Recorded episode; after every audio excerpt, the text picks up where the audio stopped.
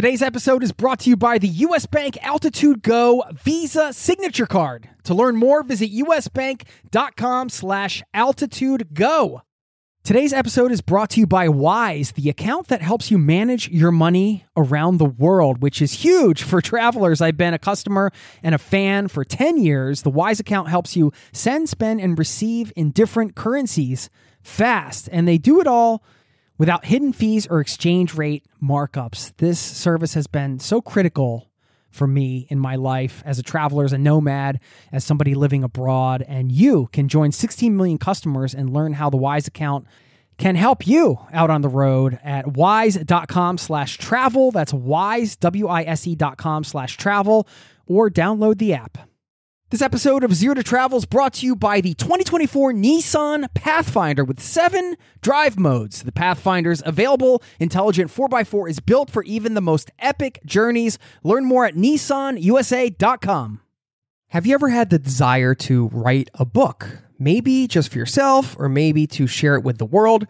My guest today is a professional book coach who breaks down the entire process of getting started right here on this episode, and you might be shocked to discover it's not as hard as you think it is.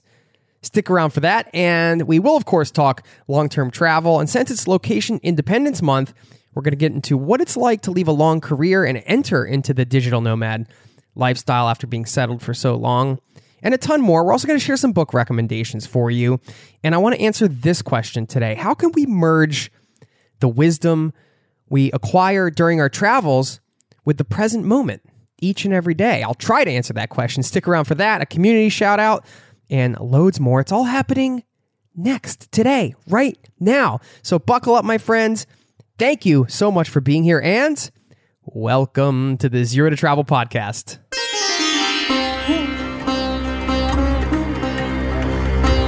You're listening to the Zero to Travel podcast, where we explore exciting travel based work, lifestyle, and business opportunities, helping you to achieve your wildest travel dreams.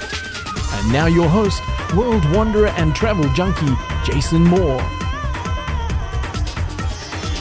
Hey there, it's Jason with zerototravel.com. Welcome to the show, my friend. Thank you so much for being here, hanging out with me, letting me bring a little travel into your ears. Today, this is the show to help you travel the world on your terms to fill your life with as much travel as you desire, no matter what your situation or experience. Got a packed show for you, as you heard at the top.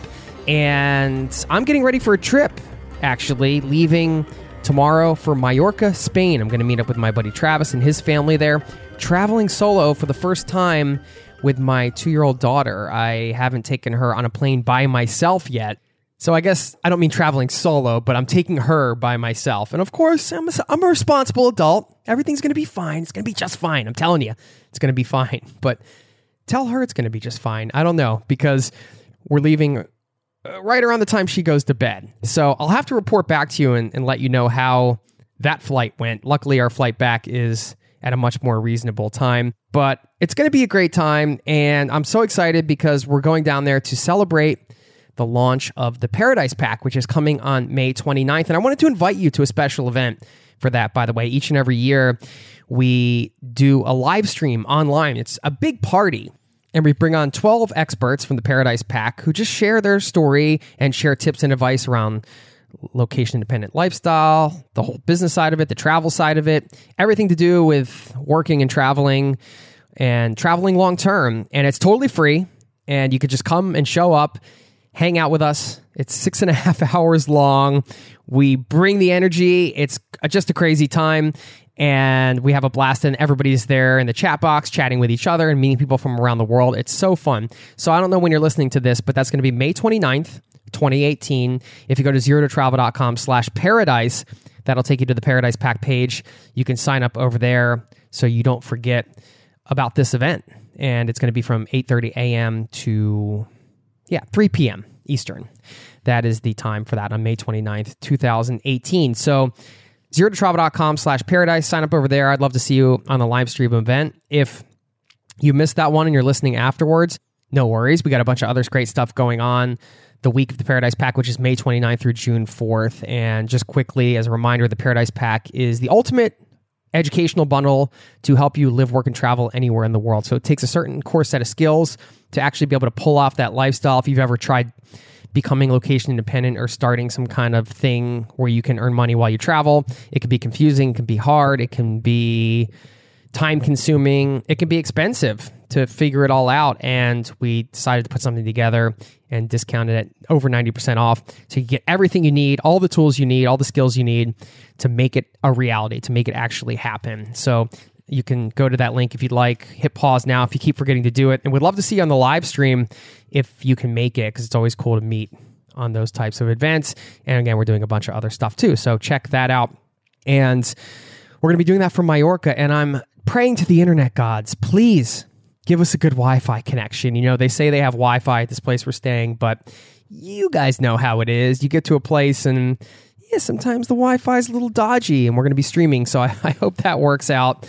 And I'm just excited to get down to Spain. I haven't been to Spain since I took my first backpacking trip through Europe many years ago, and I've never been to any of these Spanish islands. So there are probably going to be massive amounts of paella and other Spanish foods going into my pie hole over the next week.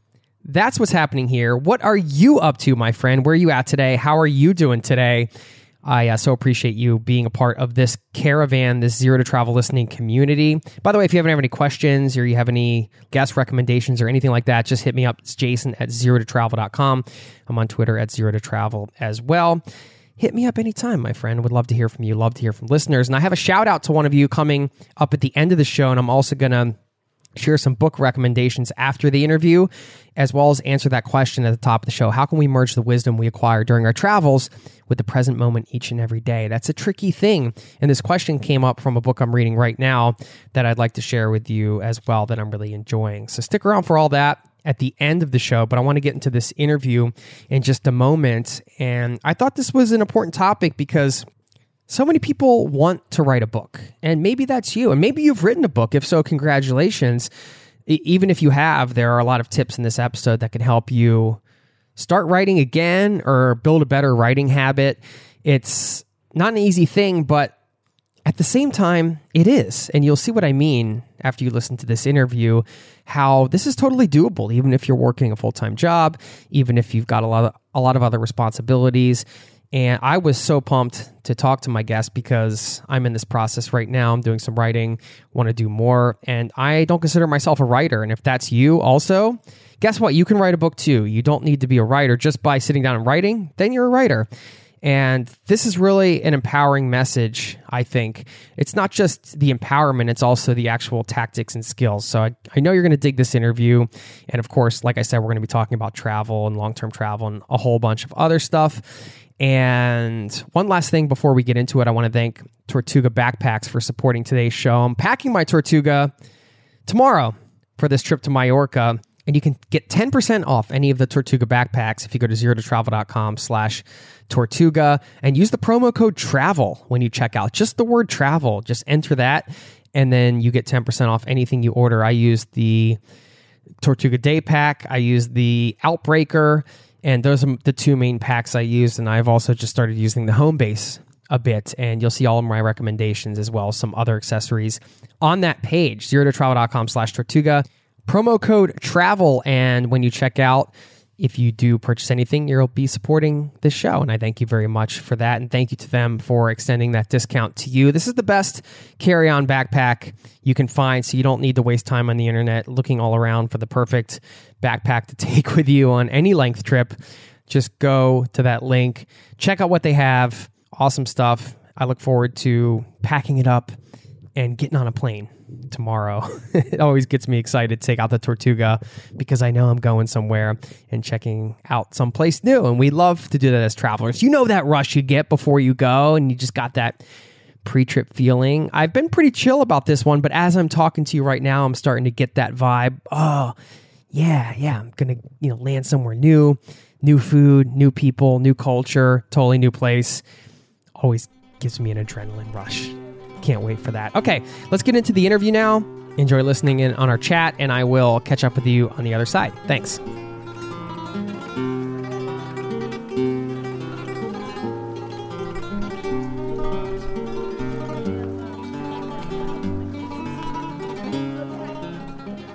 My guest today has become a good friend since we met in Portugal last year. He's a book coach who helps new and experienced authors alike find a vision for their book, then take the actionable steps to make it a reality. He's helped me a ton, and I know he's going to do the same for you today. He's also a digital nomad who's been living around the world for quite some time. We're going to talk about that and much more. You can find his work at Coach Azul, coachazul.com. Azul Terronez, welcome to the Zero to Travel podcast, my friend. Jason, thank you for having me. I'm stoked to be here. Man, I am so excited to have you here. And we've had many Skype calls actually over the last year since we met in Portugal, where you're flying off to today, you just told me, correct? Yeah, correct. I'm headed out today. Where are you going? Well, we're, we're flying to Lisbon, but we're staying in a little sort of village about three hours south called Aljezur, which is like a small coastal village. So yeah, a small coastal village. That sounds so terrible. I'm so sorry for you. Suffering. You'll get through it somehow. Of course, Right. you probably have to make sure they have decent Wi-Fi, right? yeah, that that'll be the challenge. Otherwise, doing everything from my phone will be really rough. But I'm sure I'll find Wi-Fi. you got to have faith. Uh, where did you grow up? I grew up in Santa Cruz, California, actually on another beach town. Um, yeah, until I was about 18 or 19 when I left for college. I guess you have the beach built in you. I mean, I guess is that something you didn't want to leave the beach to go to the mountains? It sounds like you're still doing the beach thing. Yeah, I, I mean, I lived in Austin, Texas. That's sort of my home base. It, it's the farthest away from a beach you can possibly get, probably. Landlocked is not my favorite spot, but um, yeah, the ocean is pretty cool. Santa Cruz is kind of like a hippie town, right? It's it's known Yeah. for that. Did you were your parents hippies, or how did you land in Santa Cruz? No, well, yes, yes, and no. I mean, I was born in the '60s, so I'm, I have a little bit of the hippie in me. Uh, Santa Cruz is very like laid back. It's like very what liberal is now was Santa Cruz 30 years ago, 40 years ago. Um, so we we there because we were there because my family's a farm workers actually in Santa Cruz. The, the the area was actually a large place for growing all sorts of crops, and my parents parents, great my grandparents met in the fields from Spanish descent. My grandmother's family from Spain, and my grandfather Phil- Philippines. Uh, they met there, and then my other grandfathers and grandmothers also farm workers. So they kind of met there, and then they settled there in Santa Cruz, which is a pretty cool place to be. Um, before it was like a big booming town, it was like a sleepy town where people just kind of ended up. So you're a mix of Spanish and Filipino And Mexican, yeah. and Mexican. Okay, so how does that play into your I don't want to say your identity, but your desire to travel and see the world? Was that something that you thought about when you were younger? Like, hey, the, you know, the world's a bigger place. I, I know I have a background that's from different countries that I live in. How how did that shape you growing up? I guess so. I, I people assumed that I spoke Spanish when I was a kid. Uh, I didn't grow up with my dad, um, so I didn't really spend time with him. But uh, my mom, having Spanish and Filipino parents, their common language was English, so she really just spoke English. So I didn't have any, you know, background. People expected me to speak. You know, I, I had no idea. Besides, I could hear it and understand it. But so I I went to university at UCLA, and about a quarter in, I was like, this is kind of boring. School's kind of boring. Uh, I worked really hard to get in that school, and then I was kind of disinterested. So I convinced the Spanish and Portuguese department that I that I wanted to declare a major, and they had a program at the sister university, University of Guadalajara. So I went there for a, a part of the year because I, they thought I was going to be a Spanish major. I, I was not. I, did, I didn't declare a major until I was a junior, but uh, I went there and I started. That's where my travel bug began. I went there and I started to realize I could live in another place for three months at a time, and that was really cool. Uh, you could pick up a language in that amount of time, so that was awesome. So um, yeah, that was sort of how I started. And I have been to the Philippines and I have been to Spain. I've been to the ba- my family's from the Basque area, so uh, that was cool being able to see those places that my family's from. But as far as living abroad and being on your own, that was the first big eye opening thing for you. Right. It wasn't really something in my family like that, that we traveled back home or anything. There was no family members in those countries anymore, so it wasn't I had that connection at all. Yeah. Like when you say you got the travel bug, was it full on after that? Were you pretty much, hey, I'm I want to do this or or was it more of a kind of a gradual thing? No, it, actually, because I worked in uh, film and television, I kind of got I stayed in L.A. Uh, and then I became a, a, teacher, which was kind of a by ha- happenstance. So I really stopped traveling, to be honest. Um, and I had kids pretty young when I was 27. So I, I, it wasn't until my kids were close to graduating age that I actually got back on the road, which was kind of weird, long stint in between travel. But I think um, I never had any fear. I just never, I never thought about bringing my kids. I probably should have. Um, though my daughter did graduate from the Shanghai American School, um, graduate high school, because we took her as a senior. Uh, she moved there with us, my husband and I. So she, yeah, she, um, she kind of she has a travel bug now. She's taking off. Like I said, what are you doing this summer? She's like, well, I bought my ticket to London and I'll be traveling around and I'll maybe I'll see you in Portugal. I'm like, okay. You're like, here we go. You created a couple monsters now, I guess, yeah. right? This is this is what happens. yeah, and my son lived in a hostel in Ilhabela in Brazil for three months on his own as well. Um, so whenever we meet up, like we might be, hey, come, we'll be in Paris for Christmas, or we'll meet here for you know break, or so they're used to it now. But it, it took a while. Yeah, it sounds crazy until you get used to it. Like you said, I mean, then you're kind of set redefining what the normal is. And for you, it went from uh, living somewhere. We and we've talked about this before. I know I had the experience where oh, I was in college, I got out of college, but I always had sort of a home to go to if I want, wanted to go visit my mom or my dad. They always lived somewhere, but for you, you're you're kind of living everywhere. So was that a bit of an adjustment for them? Yeah, it still is. They'll they'll start almost every conversation with "Where are you now?" and that's and, how or, I start most conversations too. right, it makes sense. Where are you now? and where are you going? Um, but it's great because I think it helps them understand that you know home is where you hang your hat. I know it's a cliche, but it's definitely true, and you have to make holidays where you are. I mean, I remember going shopping in Shanghai for a Christmas tree. I was like, we got to find a Christmas tree to make this home um, last year or two years ago, and uh, just trying to to keep some traditions that travel with you, even if we weren't going to bring the tree with us or anything. We're like, well, we'll just do what we would normally do. We don't we don't have to make it a big to do, but um, you know, Thanksgiving in other countries is different. Obviously, you have you know you're you're roasting a chicken instead of a turkey and that kind of thing. But um, yeah, I think for them, time with each other is probably more important to them now. At first, it was like really hard to not have the physical home, you know, with the actual decorations that they always saw when they would come home for the holidays. I think there's some of that that's still so nostalgic that it's hard for them but as the time passes, I think I think it'll get easier. It's something I haven't thought about too much actually, and, until we started talking just now about it. Because, yeah, when you think about nostalgia and, for example, seeing like a Christmas ornament or something from your childhood, you do get those sort of warm feelings. But then also, it's really easy if you're going back to visit your family over the holidays to a place where you had always lived to kind of fall into similar patterns and routines, maybe even unconsciously, right? Like you almost regress in some ways. And then also, oftentimes you have a lot of friends around in that area, and it's not just about hanging out with family, but if you're in a location like Paris or somewhere else where you don't really know anybody and you just have each other, that that adds a different dynamic that's almost giving the family space and opportunity to just be be together with each other in in a way a little more.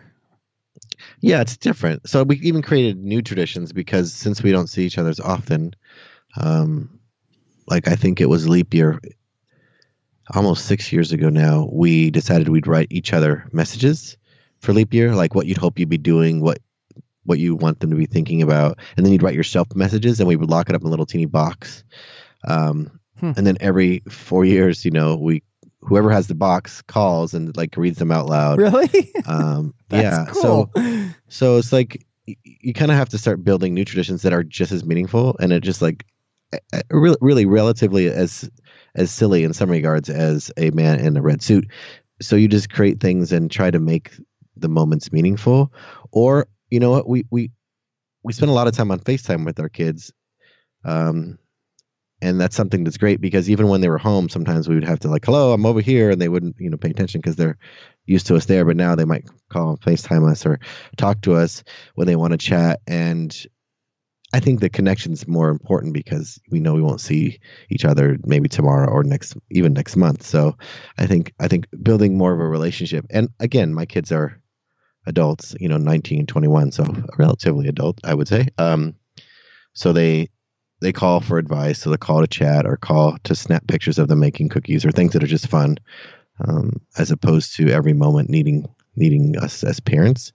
Um, the the way we used to have dinner, you know, I set to get home every night and make dinner, and you know, help sew a costume for something, or you know, get them from a track meet, or those kind of daily operational things are are more relegated to them now. Now it's just I get to create moments instead of I guess the memories come from the moments, but they're they're making their own memories now. What was the experience like being in one place after having gotten the travel bug? You said you didn't really consider traveling with your kids. Was it just because, hey, this is just kind of what you do, or or was it that you just didn't care to at the time? I think I think because you get into a routine and the people around you you start to imitate them. They take they take a vacation, and because I was a teacher, I could take a three week vacation. And they're like, "Wow, I wish I could do that." And I think that seems so. You know, I would go places. I'd take them to Mexico or somewhere, um, or to the Bahamas, but it was definitely vacation, not not location independent living. And I think part of it was your the people around you impact you more than you think. So it's just not something people did, and it was really hard for them to for anyone to talk about that kind of thing because of that. So I think that was a lot of it. And um, yeah, and becoming a teacher, I then became a principal, which took a lot of my time, um, even in the summer. So I didn't have as much free time as I'd like. Yeah.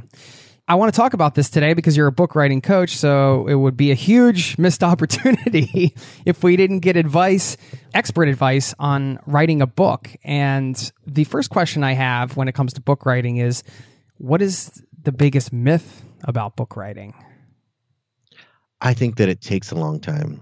I think that's the biggest myth is that you know you got to spend a lot of time writing. Um, and I think that the reason that is so is because most people think of writing as everything involved in a book, and it's really not. And I think after spending so many time, so much time as a teacher, and even teaching university for eight years, is that most people think first you got to have a really good idea, and then you got to research, and you got to think about it, and then they have all these ways in which writing's supposed to happen, but really we're trained to be editors, not writers, because we don't want to turn anything to school that's not good because we don't want to redo it. We want to get the best grade and be done.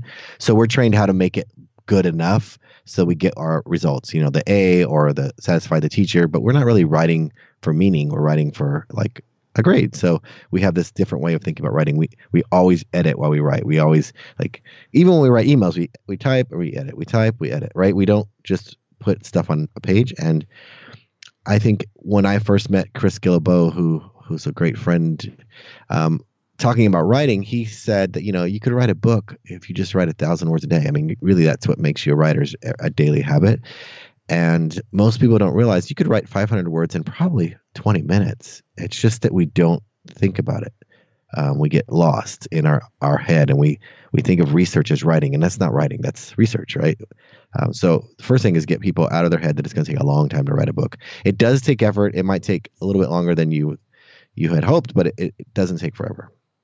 I had not thought too much about how we are, are trained as writers or how we may be maybe that our school experience is such that we don't believe we're writers or whatever that is. It does go back to the education that you had and I think the feelings around that, and like you said, the goal being to turn in a paper to get a certain grade on it. And I just had never thought of how that can carry over into your adult life and, and be a limiting factor, I would say, in so many ways, because again, subconsciously or consciously, we might be living within those constructs still. I think so. I think I think that's why I started doing self publishing or indie publishing in 2006 and then 2007 was I, I saw kids with very little fear. If you didn't tell them that should be afraid of writing a book, you could mention we should write a book, and they just would get so excited.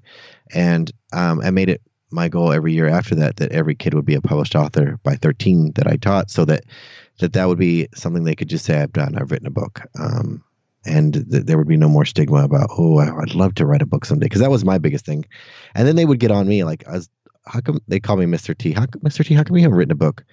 And I was like I had no good excuse really, um, really had none, and it was just fear. fear that it wouldn't be good enough, fear that I wouldn't know what to say, fear I couldn't pick the right idea. All the fears that I help authors with now were the things I was struggling with in a real way. And what if it's not good? Um, what if I finish and no one cares? Those are the things that keep adults from writing because that we are waiting for approval, right? So it took a while for me to shake that myself and just start writing. And you know, I credit a lot of the kids for asking me questions about it um, and holding me accountable and cheering me on as they they they watch me write during the breaks or at lunch um, or talk about it on social. So that's one of the things I appreciate about working with kids all those years. They they inspired me to change the way I thought about writing and stop teaching it like I was taught or trained in university to teach it, and start teaching it if I had my own way. Um, and my own way is like you have something to say, you should say it the kids uh, are great for accountability, right? You can learn so much from kids. How, can you yeah. look into their precious faces and say, "Hey, I'm not going to do this," right? right. was that the big thing that carried you through some of those personal fears? Yeah, like your friend might think it, but they won't say it. But they'll say, like, "So how come you're not writing a book?" You just, I mean, what are you going to say? Kids will lie? just say it. Lie to children. you cannot lie to children. That's if you're going to take one thing from this podcast. Right. Do not lie Don't to children. Lie to the children. and they'll find out anyways. uh, do you believe everybody has a book in them? Because that's something I said in the beginning, and I I do believe that, and it's it's a good core belief I think to have because it's empowering, right? And I know I doubt myself. Other people, I'm sure, out there doubt themselves when it comes to writing and their abilities. And there are so many different styles of books. And, and you just think, again, it goes back to what you said this whole idea of well, somebody in society or a publishing company or somebody has to tell you you're a writer as opposed to just kind of taking ownership of the fact that hey, I'm going to write a book. And I guess that means you're an author. I, mean, I don't know how you feel about labeling yourself as an author or a writer, or if that's something, if that's too intimidating to do, to steer clear of. I'm not sure what your advice is around that. Do you have any thoughts around that? Well, I think the only thing that makes you a writer is that you write you know and that's the first thing i tell my clients like the first thing you do is look in the mirror and say i'm a writer um, and then write you know there's the only thing that makes you a writer is that it doesn't make good being good is, is a designation you can give yourself or you can wait to other people give you but being a writer is up to you. You can choose to be a writer. You don't need permission. You don't need um, a publishing house whose job is to make money tell you you can be a writer. Um, and i think you know the designation of author, I think that's just reserved for someone who's published a book, whether they do it themselves or from somebody else. But you can always be a writer the moment you choose to. And to answer your question or response to should everyone write a book, I believe that everyone has a book in them and that everyone can be a writer. A lot of people, you know, professional writers might argue with that because there's a lot of trash out there uh, on Amazon now. Like when blogs started, everyone had a blog, whether it was good or bad. You say, I'm a blogger. I think that kind of happened with you know Amazon to some extent, but the truth is, I don't know. There's like four million books on Amazon. When in 2007 there were like 500,000. So things have shifted. You get lost if you just write a book that you don't care about, no one cares about. But if you write a book that you care about, which is the reason I think people should write a book, um, then it matters, right? So the book should be for you foremost, um, more than anyone else. Um, information is one thing. So you could have a transactional relationship with words. So I have something in my head. I want to give it to somebody else on words, so I write it on a book and hand it to them. Or you can have a transformational experience, which is I really think I have something to say, but I'm not sure exactly what. And I'm going to figure it out during this journey of writing. And you might be surprised by how much you have to say that's meaningful. And everyone's lens and unique view is more important than the information in their head. And I think innately humans are designed to tell stories, designed to share uh, between each other, unlike any other species, right? It's one of the things that makes us human, and writing just happens to be the really coolest tool we can capture it with, so that we can talk to people who who we'll never see in person. So I, I do believe everyone should write a book. I think everyone should go through the process of like distilling what they believe or think onto a page.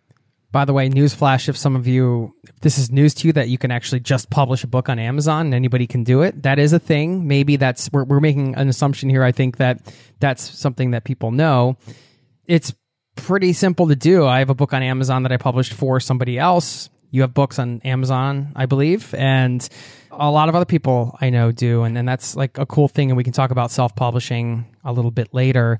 I want to dig into some of your process because, by the way, coachazul.com, Azul has a, a 30 day challenge every so often.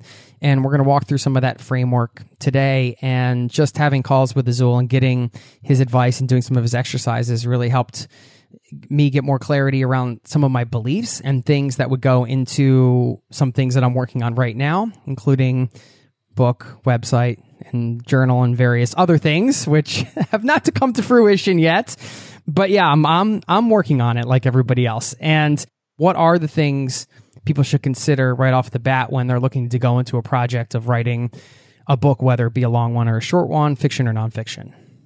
Well, I think a lot of times people have been thinking about writing a book for a while, and they tend to have too many ideas in their head. And I think that's what I before described to you that writer's block is really having too much to say and not too little. So people just get overwhelmed and hmm. stuck. Hmm. So the first thing it's a good way I to think about it. yeah, because we have plenty to say. It's usually just blocked by the thoughts that are in the way of the other thoughts.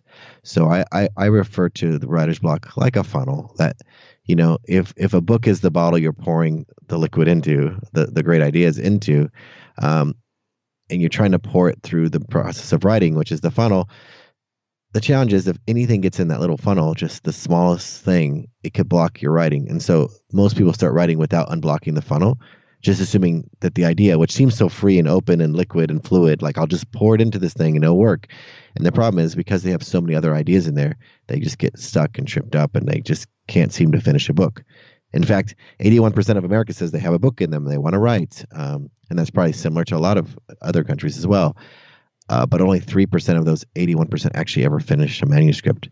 Um, and a lot of it is, in my belief, is this is this idea of getting blocked, getting stuck. Um, and even, uh, even of those, you know, 3% that finish, only 30% of those 3% will actually ever publish it.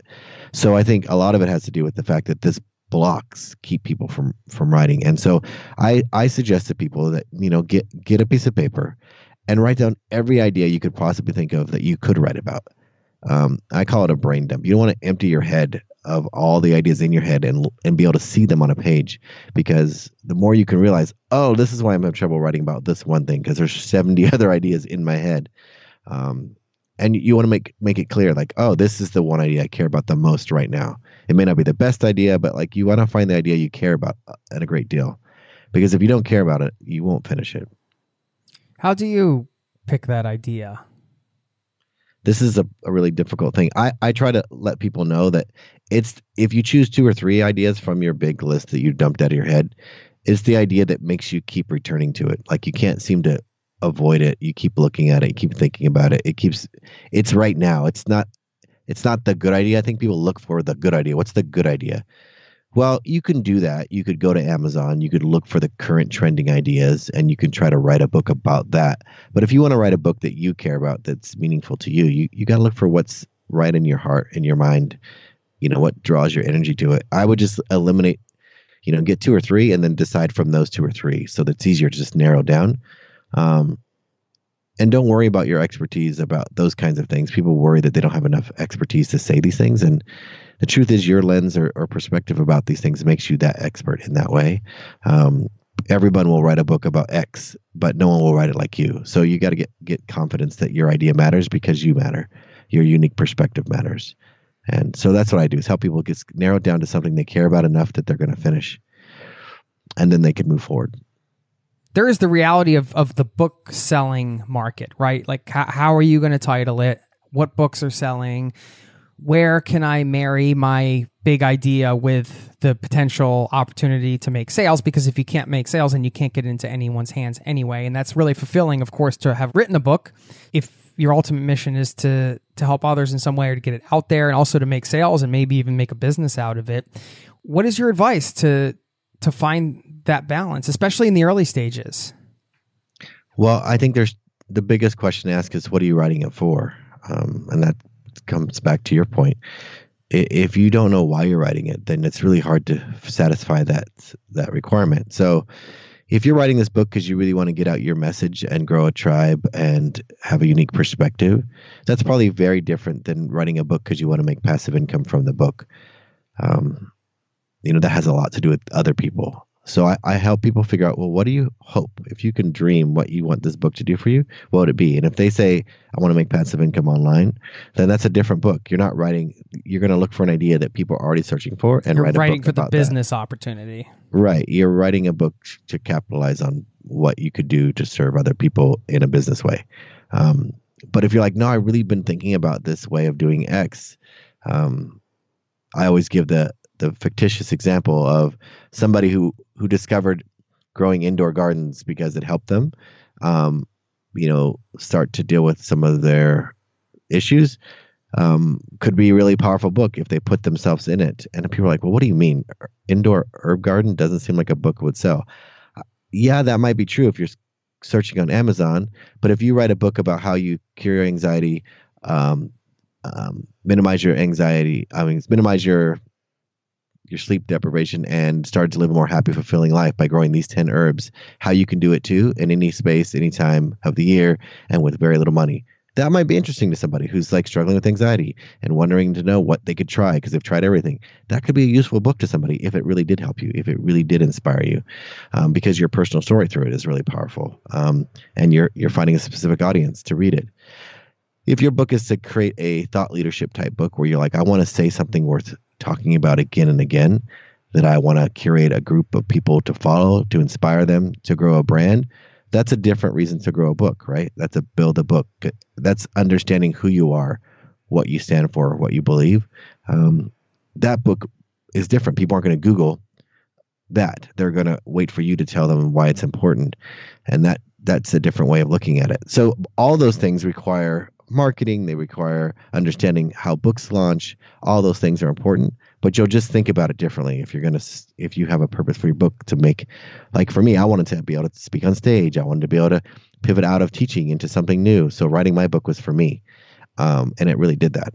Um, but I think that depends on people's goals. I imagine being able to have a book that my daughter, who's now two, would be able to read later and understand, hey, this was my dad during this period of time. If she was the only one even to ever read it, it would be worth the effort. So as I'm working through my own why here right on the call with with Mr. Coach Azul, he's uh he's giving me some breakthroughs right here in real time. yeah. I think writing a book for a legacy piece is really important to share and capture your story, your ideas, your thinking, so that other people will know. I hope my my own children will read my book. They haven't, you know. Maybe they will, maybe they won't. But I I think about those things. I think about it being important to me. Um, so yeah, that even that matters. But it, as long as you're okay with the fact that that's why you're writing it, and then go, hey, I want to sell a million copies. Like, wait a second, wait a second. We, we talked about why you're writing a book. It wasn't that you wanted to sell a million copies. Now you're shifting on me. Like that's a different kind of book. Um, you know, all these wonderful writers who've made it made money on books didn't necessarily know for sure their book would be the one.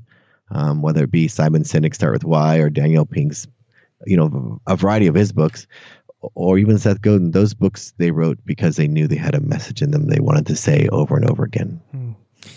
So I love the brain dump. I love brainstorming. I love going to a cafe and getting some coffee and doing all these exercises and getting the ideas out there. It's so fun.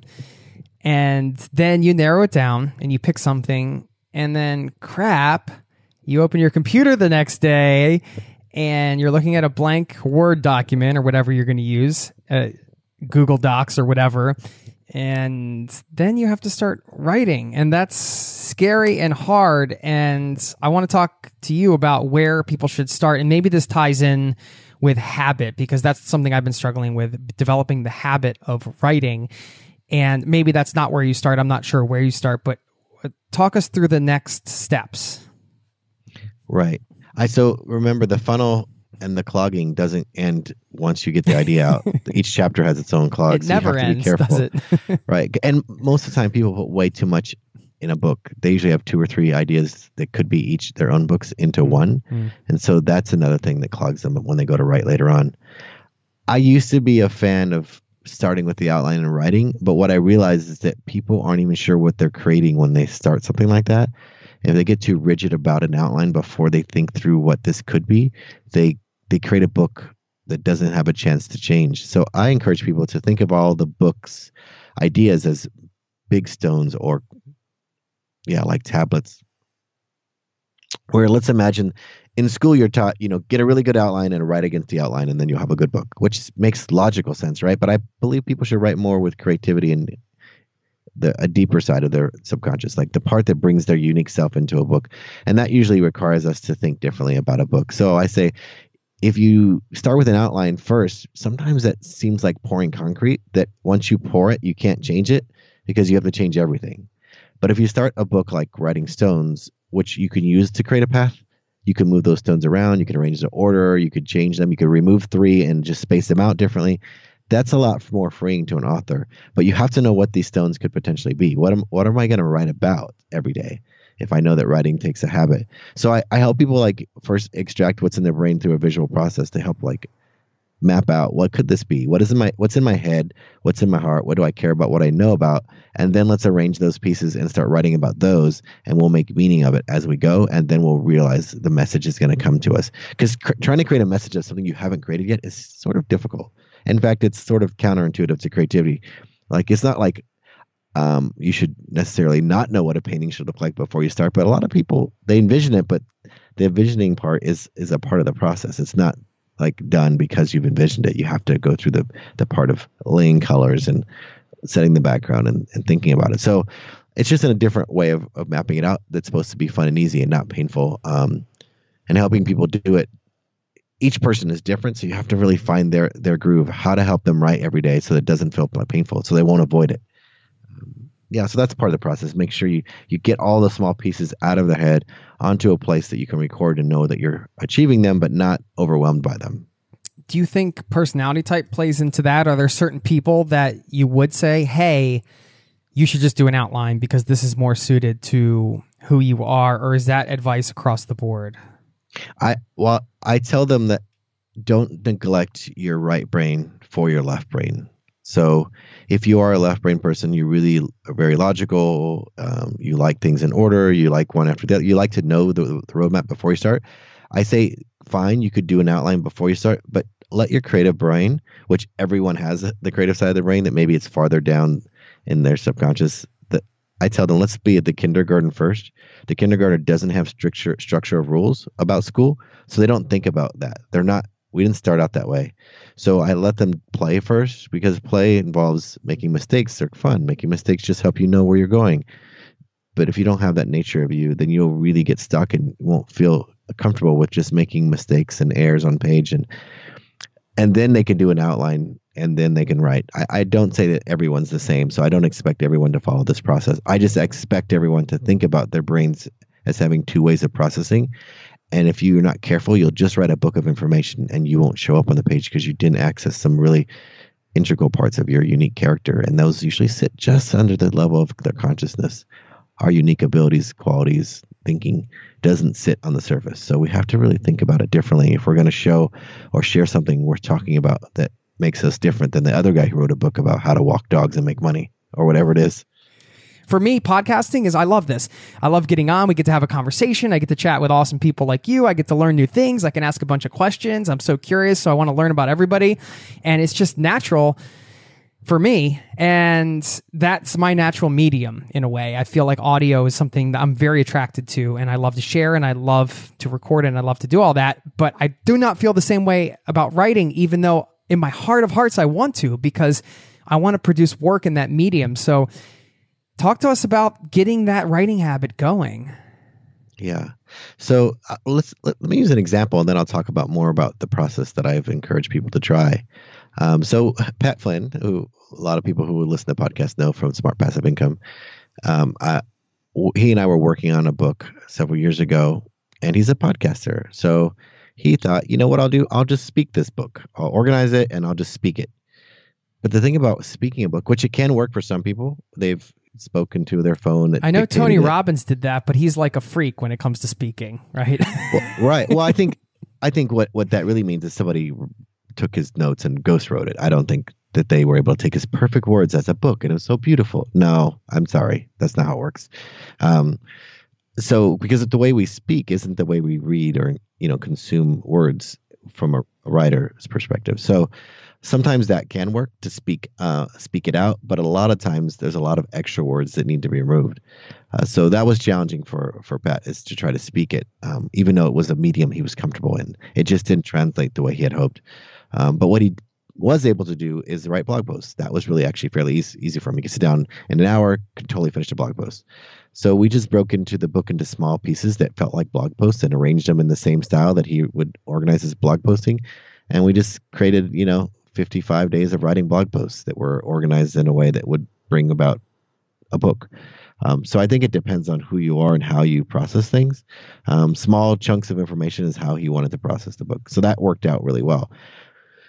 Um, and everyone who writes a book, it knows that it feels like it's taking a lot longer than it should. But if you imagine that you could sit down for maybe 20 minutes uh, a day, that's what I say. If you can write for 20 minutes a day, you can write a book. Um, let's say in that 20 minutes, you can write 500 words. Maybe that's a little bit fast because you've been practicing.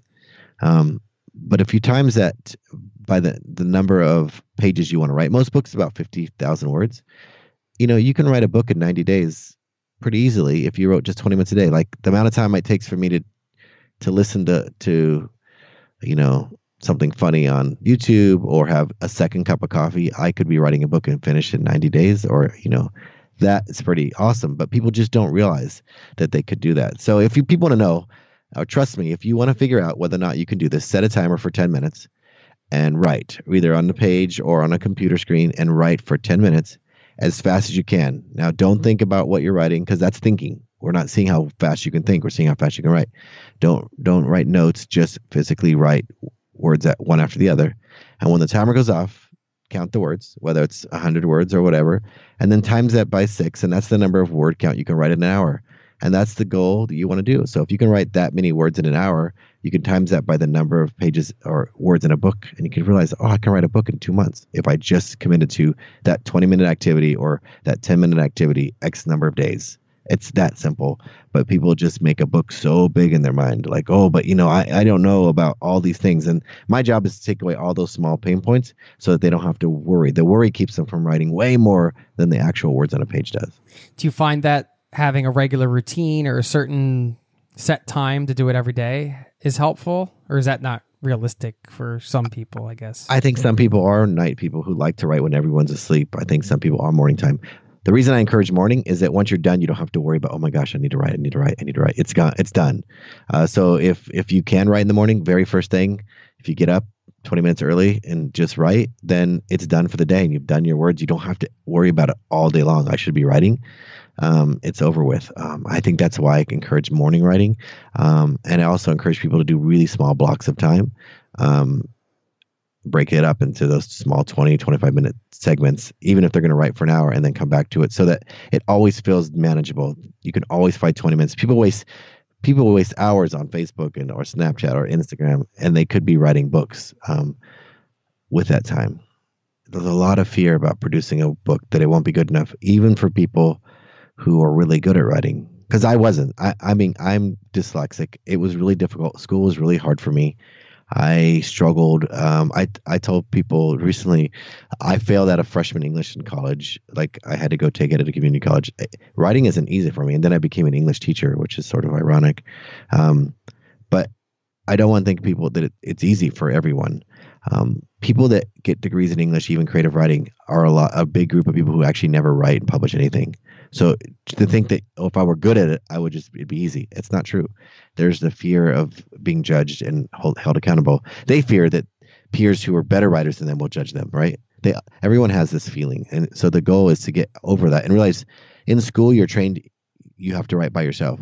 Once you write an ugly, nasty draft, which I make sure people know that that like first draft should be ugly, you have help. You have editors. You have you know development editors, line editors, proofreaders to make it better. You don't books don't get great on their own. Like none of the books that are out there in the world were written by the author and they just hit send and off it went. There's a whole team behind making it great. I want people to come out of this podcast and be fired up and be ready to start putting pen to paper or at least doing that first brain dump So I don't want people to get too overwhelmed with the rest of the process. I think it's a bad idea. I think just focusing on getting the book going, just so we can have the the big picture view from the plane thirty thousand feet up. What uh, what is the what does the rest of the process look like for you from the brain dump to completion and publication? Yeah. So if you make it simple, like oh, if I wrote every day for for sixty days, I could be done with the book. Think of it that easy. Um, that's because that really is it. If I could if I could find an hour a day for sixty days, I could write a book. Um, and it's as simple as sitting down in a cafe or your favorite spot in your house. After that, the great thing is you you're not alone. So, you know, th- the next thing is you have to do your own read through. Say, does this make any sense? Does this does this communicate my message? Is this what I really wanted to say? Um, and then you get help of of an editor. And the reason I mentioned several types of editors is I want people to understand that it's a team sport. And you get help from people who are who are were really good at English class, who do know how to keep your voice consistent.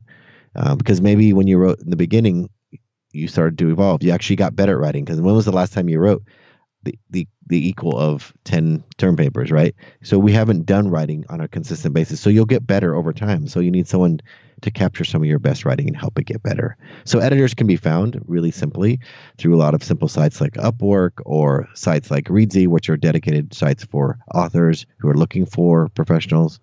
Um, so you can find those people and you can submit a manuscript and they can read it and give you some feedback and and you can decide if they're a good fit. So it's easy to find these people. Um, I just didn't realize that I needed them to be honest, and, and, how much they would help me get better. So it's like Olympic athletes have coaches, um, and they have trainers, and they have all these pieces that make them great. Um, the guy that's just running around the track by himself, he has a disadvantage because he doesn't have all the people helping him. So you want to take advantage of the people that are willing to help you make your story great. Fiction and nonfiction both need an editor to help them carry them across the finish line. I, I tend to help more nonfiction because people come to me to want their book to be something bigger than a book on a shelf. So I, I, that just tends to be who I work with the most. But I have helped fiction authors, memoir writers. Um, it's a similar process, finding the right fit of someone to help you, and then you got to get it formatted and a cover design, and then it's ready to go to to Amazon. It's that simple. And you're a proponent of self publishing at this point. I am, and I think a lot of it is because you have as many tools as the publisher does, um, even access to distribution that we didn't before 20 years ago. Amazon is a search engine and people can find your book. If it looks, if it's professionally designed and edited and the interior's laid out, your book will look just as good as anybody else's book who's with a huge company. Um, but if you don't do it well, it'll stand out as you know, it's like the person who designed their own logo who has no artistic ability. You could tell, right? Um, you want to use the quality to make your book seem eh, as as qualified as any other book and not let it be disqualified because it looks like you did it with Microsoft Word as opposed to a professional looking cover. Yeah, the first Kindle book I published, I hired somebody on Fiverr, I think, to help me do the Kindle formatting because that's actually a complicated thing to do. And the guy did it for 15 bucks or something. So there are costs involved, but it depends on how deep you want to go. You could hire an editor that works at the New Yorker probably for a lot of money, or uh, you could work with some other people that can do a good job as well.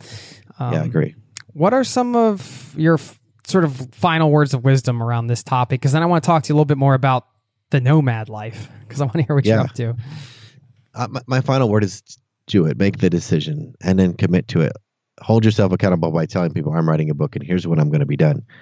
Um, that's the biggest thing that happened to me is I wrote the book because I had told Pat Flynn that I was coming to one of his business breakthrough days and you needed a business to go there. And I didn't realize that before I signed up for this thing. It's a hot seat and I didn't have a business. I didn't have anything. I was a school teacher and so I had the idea that I'd be writing a book. So I just I had 30 days until that event, so I wrote the book. And having the accountability and the deadline is what got me to write it, and that's how I wrote it in 30 days because I was like I have no choice. And actually, I was glad because it went it went faster than I thought I could, and that's why I started realizing. And that's where people started asking me, well, "How in the heck did you do that?" I'm like, "Well, I just reverse engineered the number of pages I needed to write each day, and I wrote it." And so I'd say, pick a day make it public and then do it and get support so you know that you can cross the finish line Amen. I've said that many times in the podcast when it comes to travel too. You got to pick a date and hold and make it public and get accountability. But that uh, that style of accountability works fantastically. Is also scary as hell because when you Yeah. have that that level of accountability where you're going to a thing or say you want to play a, a show and you book a gig, you know, even if it's at a cafe and, and you're going to go play, you know, three songs on the guitar or whatever, you know, now you have that gig, you have to go. You have to do it and you have to make it happen. And it's it's petrifying. It's actually the worst but the best, right? right and and take the pressure off of the first book being a steinbeck or whatever You're like just write the book like if you want to be a writer then the next thing to do is write the next book like that's just how it goes right? The f- effing book, right? That's what we're write the saying. effing book Uh, when uh, when did you decide to start traveling full time? When did you decide to do it? Well i had put it in my mind that if i were going to make a living online and be an author that would be a really cool thing.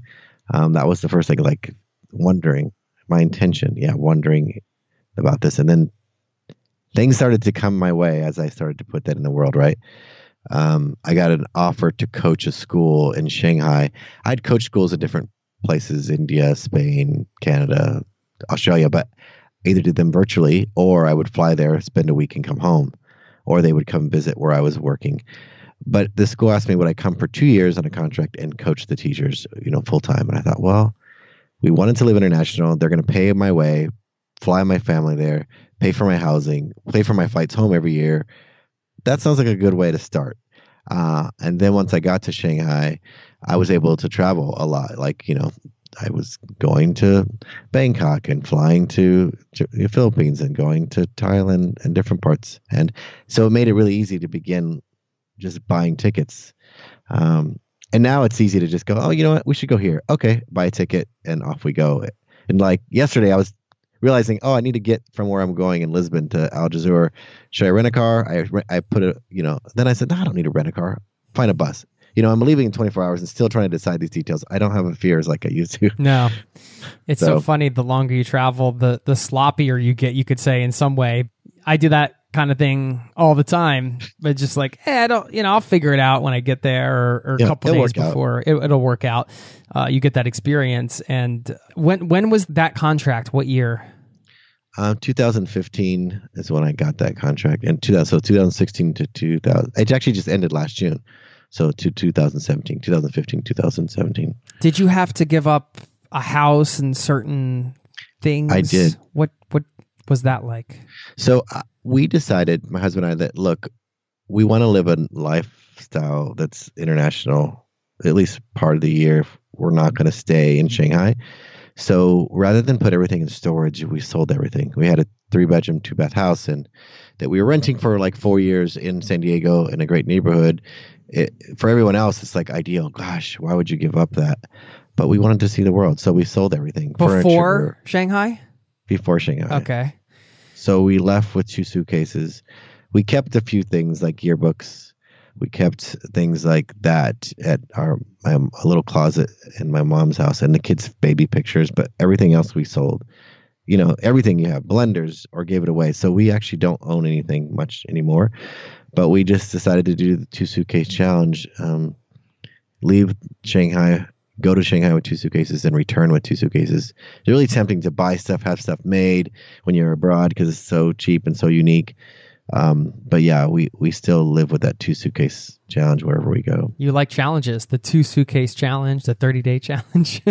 yeah, That's- yeah, I do. I like them. I like the idea of having that as a challenge as well. And I guess with the contract coming up, that was another must hit deadline, right? You were flying to Shanghai and basically you had to get rid of all of these things, or that's what you had decided to do. Was it a difficult process at times, uh, detaching? Yeah, I think I think that was the hardest part is letting go of things that we brought with us over the years. Like I had letters from like when I was 12 years old that I kept from friends because we didn't have social media or email. We wrote each other, you know. So I had letters from friends that we had wrote back and forth, and I think I'd kept them because I'd I'd afraid I'd lose those memories. Um, and then I, I went through. We had a bonfire one night, and we read through letters and laughed and cried and took photos of some and kept a few, and then the rest we just let go.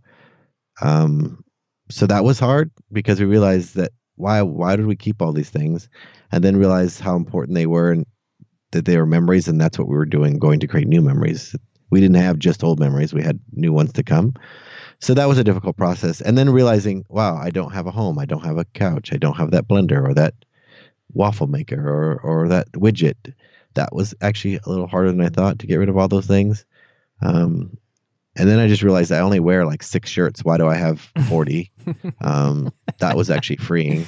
Yeah. Um, so stuff like that. It, it, it, it was a process. How did that process continue into your travels? When you got on the road, was it an instantaneous sort of liberation or, or was there still kind of lamenting, giving up? How, how did that look?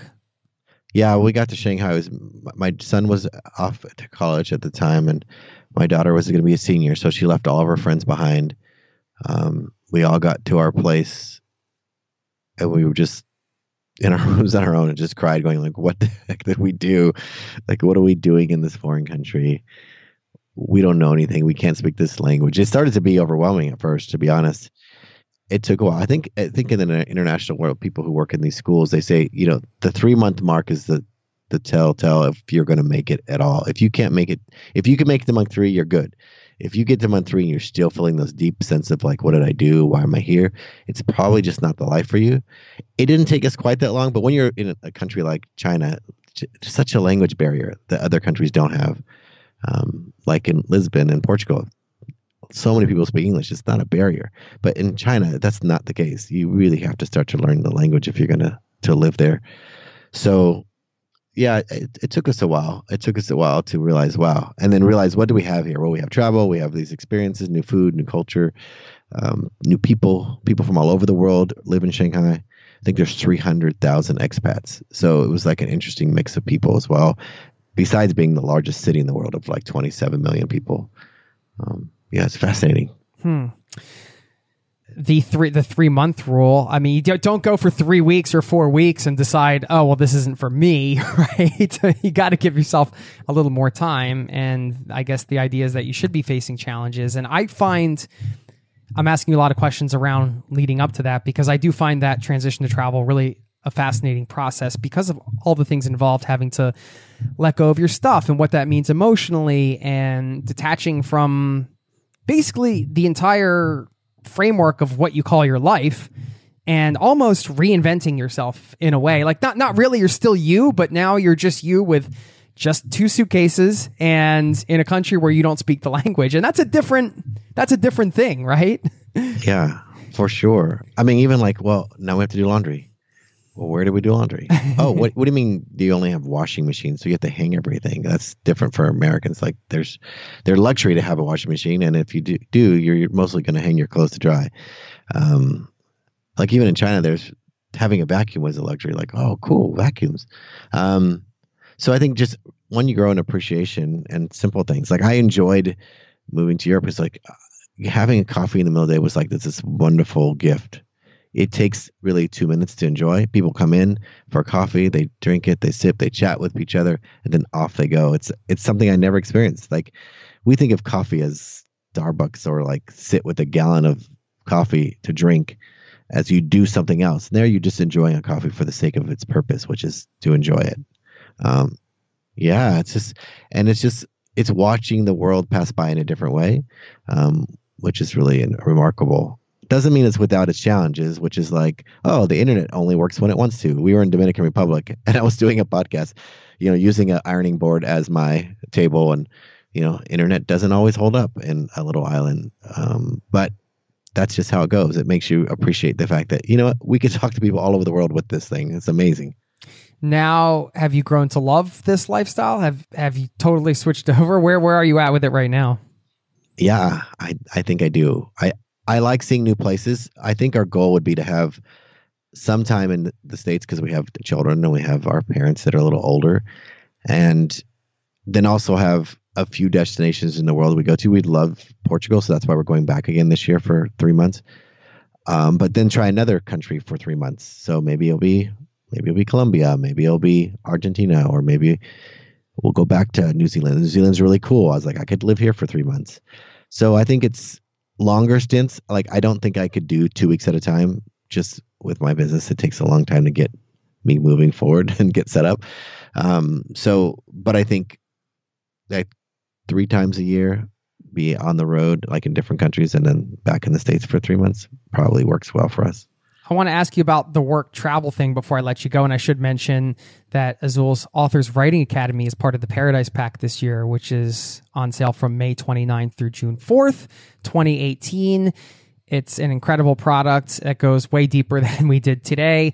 And um, it's one of 20 plus expert products in this pack. And we'll leave a link to that. So, I mean, thanks for being a part of that project, Azul. And I know you're passionate about, um, giving people the education that they need to live this lifestyle. And we're both just we do everything we can to share the realities of it, you know, the good, the bad, and the ugly. And it sounds like you're having a great time with it. I'm curious as far as the work travel as an as a location independent entrepreneur, because at first you were like you said, that was a great stepping stone. I think it sounded like you had a good setup, you had a contract, a steady income, you were in one place, almost like a good transitional piece to being nomadic and then having the the world completely open. We're like hey maybe we'll fly to new zealand. Maybe we'll go to portugal. I don't know. Where are we going to go next? And that's a that's a different thing.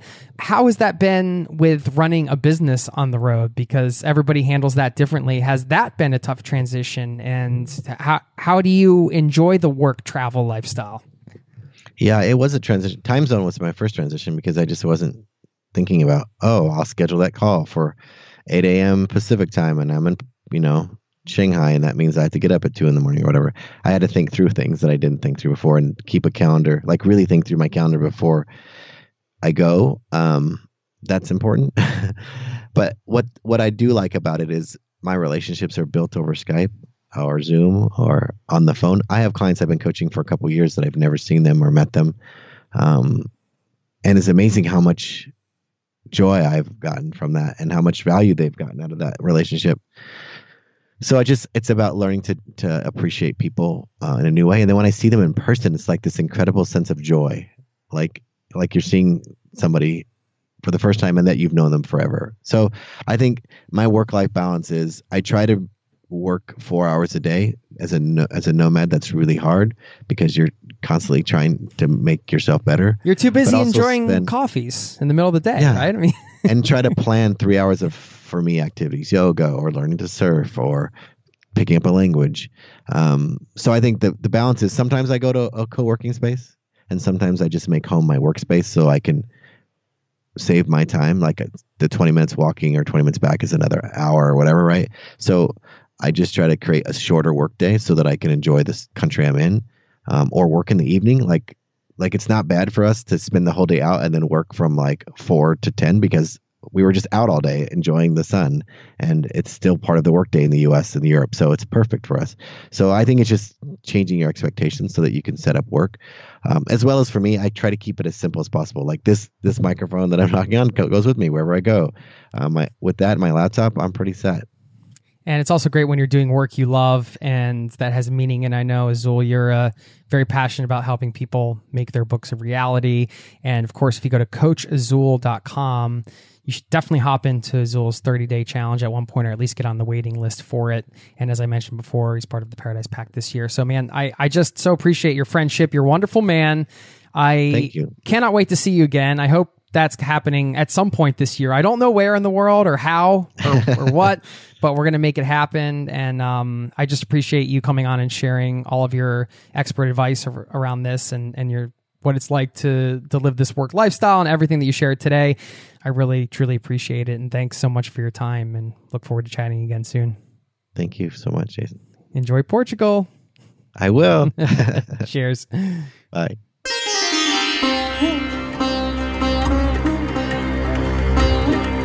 Thank you, Azul, for stopping by the show and sharing your wisdom. You're an awesome guy. Really appreciate your time and love what you're doing. And it gets me pumped up to continue to work on the projects I'm working on right now. I also feel a lot better coming out of that, having used some of those tactics to get better with my writing and make progress and all that stuff. What do you think, my friend? Are you inspired to go write a book now or do something along those lines, let me know. You can get in touch with me anytime. Let me know what you thought of this show. And of course, if you just want to say hi, I'd love to hear from listeners. That's no secret. I talk about that in every show. This is a community powered show, and I love to hear from listeners. And I want to give a shout out to one right now. Julia, you are awesome. She wrote me a long email. I can't read the whole thing, but I'll just summarize it for you. She's 16 years old, a sophomore in high school from California. She said, I've grown up being an adventure backpacker and traveler. And the second month of my sophomore year in high school, me and my best friend started planning a service trip to Dharamsala, India at school. Our school had only been open for two years. So we were pioneering a travel program at our school, even if we didn't know it yet. There were a bunch of ups and downs trying to make this trip happen, but ultimately it was the most transformational experience. It took us a year and a half to make it happen. And they ended up starting a GoFundMe and raised $40,000. And 14 students and two teachers went on this trip. And they worked in a small community in northern India to help build bathrooms for women so they could have privacy so they didn't get assaulted when they tried to go to the bathroom out in the fields and they stayed with local families and had so many good things to say about the trip and the experience and she finished up just by asking the question do you think experience-based learning is important and is this something you could talk about on the podcast and in her opinion she said quote it should be a part of everyone's education and youth because there is only so much you can learn in a classroom. I just loved getting this email. Congratulations, Julia. So many things here. 16 years old, taking the initiative to organize a program like that for your school that's not only going to give you that experience, but also other people and being able to go on a trip like that and share that with other people and transform them and creating a GoFundMe and raising all this money and all of the work that it takes to put something like that together, making that happen for yourself, for others in your community, for the people in the community that you helped out in India and impacting their lives in a positive way. I just want to give you a huge shout out and say congratulations for making that happen, giving people a chance to be transformed by travel. I have so much admiration for you and you have inspired me. This email has truly inspired me and I thank you from the bottom of my heart for sharing this and I wanted to share this with the community so you could feel inspired and and maybe there's an idea you've been kicking around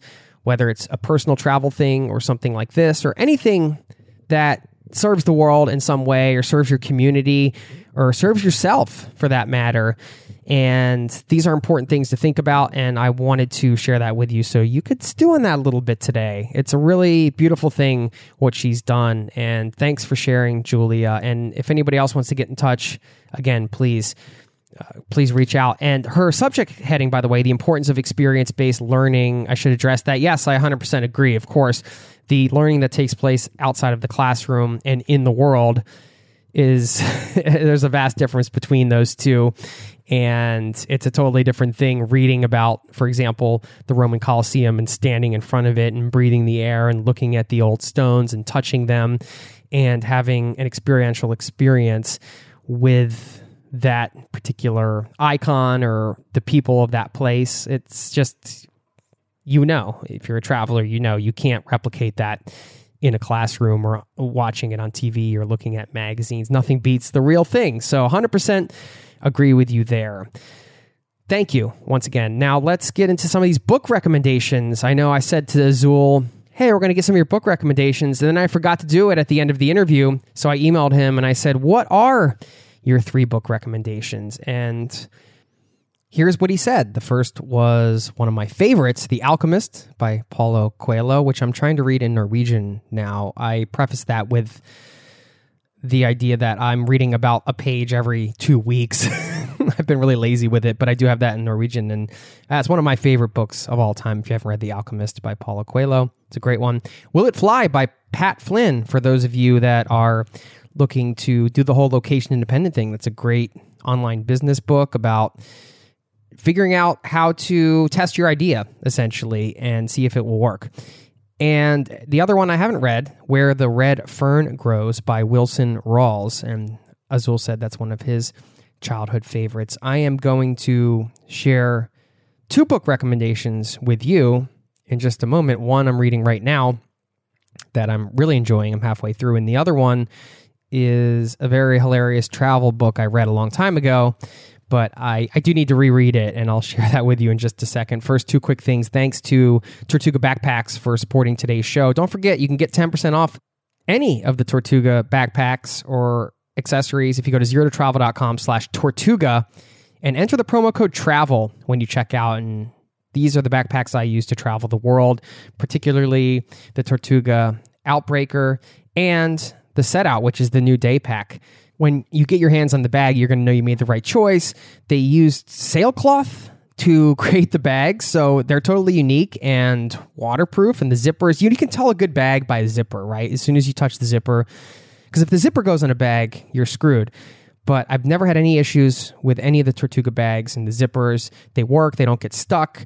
Uh, that's just the tip of the iceberg when it comes to all the features that I love about these bags. So, no need to waste your time. I'm giving you 10% off, or Fred is, I should say, from Tortuga with that promo code TRAVEL. And if you're on the hunt for a new backpack, or you got a long trip coming up, or you're doing some gift shopping, whatever, check their stuff out. Zerototravel.com slash Tortuga. 10% off with the promo code TRAVEL. Thanks to Fred and the gang over at Tortuga Backpacks for extending that discount to the Zero to Travel caravan here. Thank you so much.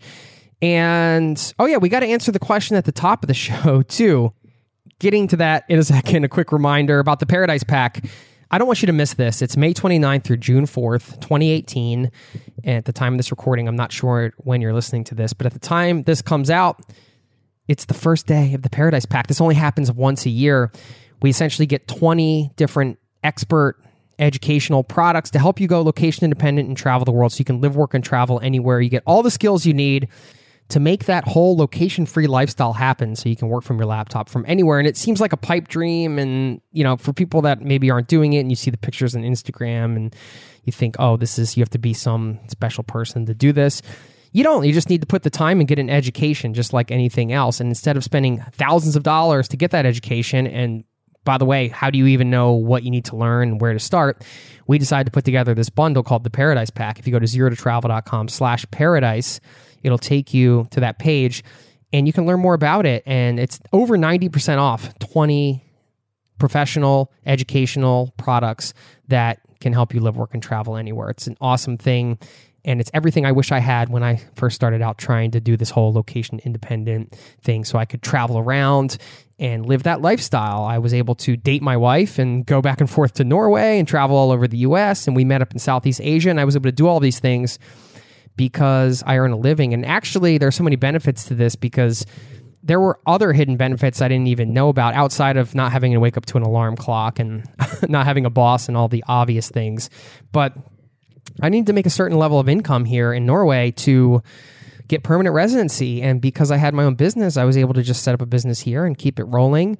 And that hasn't been a problem for me. I'm very, very fortunate and I get to spend more time with family and friends and all this stuff. It's not an easy thing to do, but with the right education, you can make it happen. May 29th through June 4th, The Paradise Pack is the name of the product. If you go to zerototravel.com slash paradise, it'll take you right to the page. And as a reminder, on May 29th, if you are listening to this that day, we have this live stream event. It's free. We have 12 experts from the Paradise Pack coming on to talk all about location independence and travel and share all of their hard earned tips and stories. And it's just such a blast. So I hope you can make it to that. Would love to see you there and you can chat with people from around the world. It's a really awesome event. Thanks so much for uh, for listening to that. And anybody that ends up getting that, by the way, 10% of your purchase goes to charity. So you can feel great about that as well. Check it out. I'll leave the link in the show notes. Let me answer this question before I give those two book recommendations. The question at the top How can we merge the wisdom we acquired during our travels with the present moment each and every day? And I came up with this question from the quote I was going to share with you from the book I'm reading that I want to recommend to you right now. And that's a Shambhala book. It's The Sacred Path of the Warrior by Chogyam Trungpa. I don't know if I pronounced that name correctly. That's that's what I say almost every time I try to pronounce some name like this. And I'm sorry if I mispronounced it, but Chog Yam Trungpa, my mom gave me this book when I was visiting her back in the States a little while back. And I love it. And I've got the little pocket guide. It's a pocket classic. And I will read you a quote from this book now.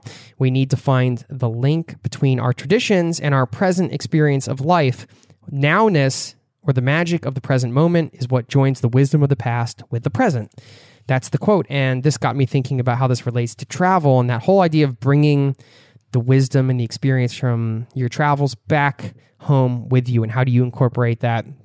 And certainly just living in the present moment is is a way to do that. But how do you bring those reflections into the present moment and live and breathe those core values that you learn as a traveler the things that stay with you forever I will share what that is for me. I can't really answer this question for everybody, but I can share a couple quick thoughts. The one thing that I always like to remember that particularly I've learned from my travels, just from interacting with so many different people from around the world, is that overall people are good and we want the same things no matter what the culture, you know, love, a safe place to be with our family, a good standard of living where everybody can get the basic necessities, and that the world is a friendly place. And that is something I've always tried to bring into my present moment and the, wisdom I've gathered around that from travels. And really, if I could sum up in one word, it's just the gratitude piece. You know, every day I try to be grateful for the just the basic things I have: running water, food on my plate, a roof over my head, the ability to go get food if I need it, get clothes if I need them.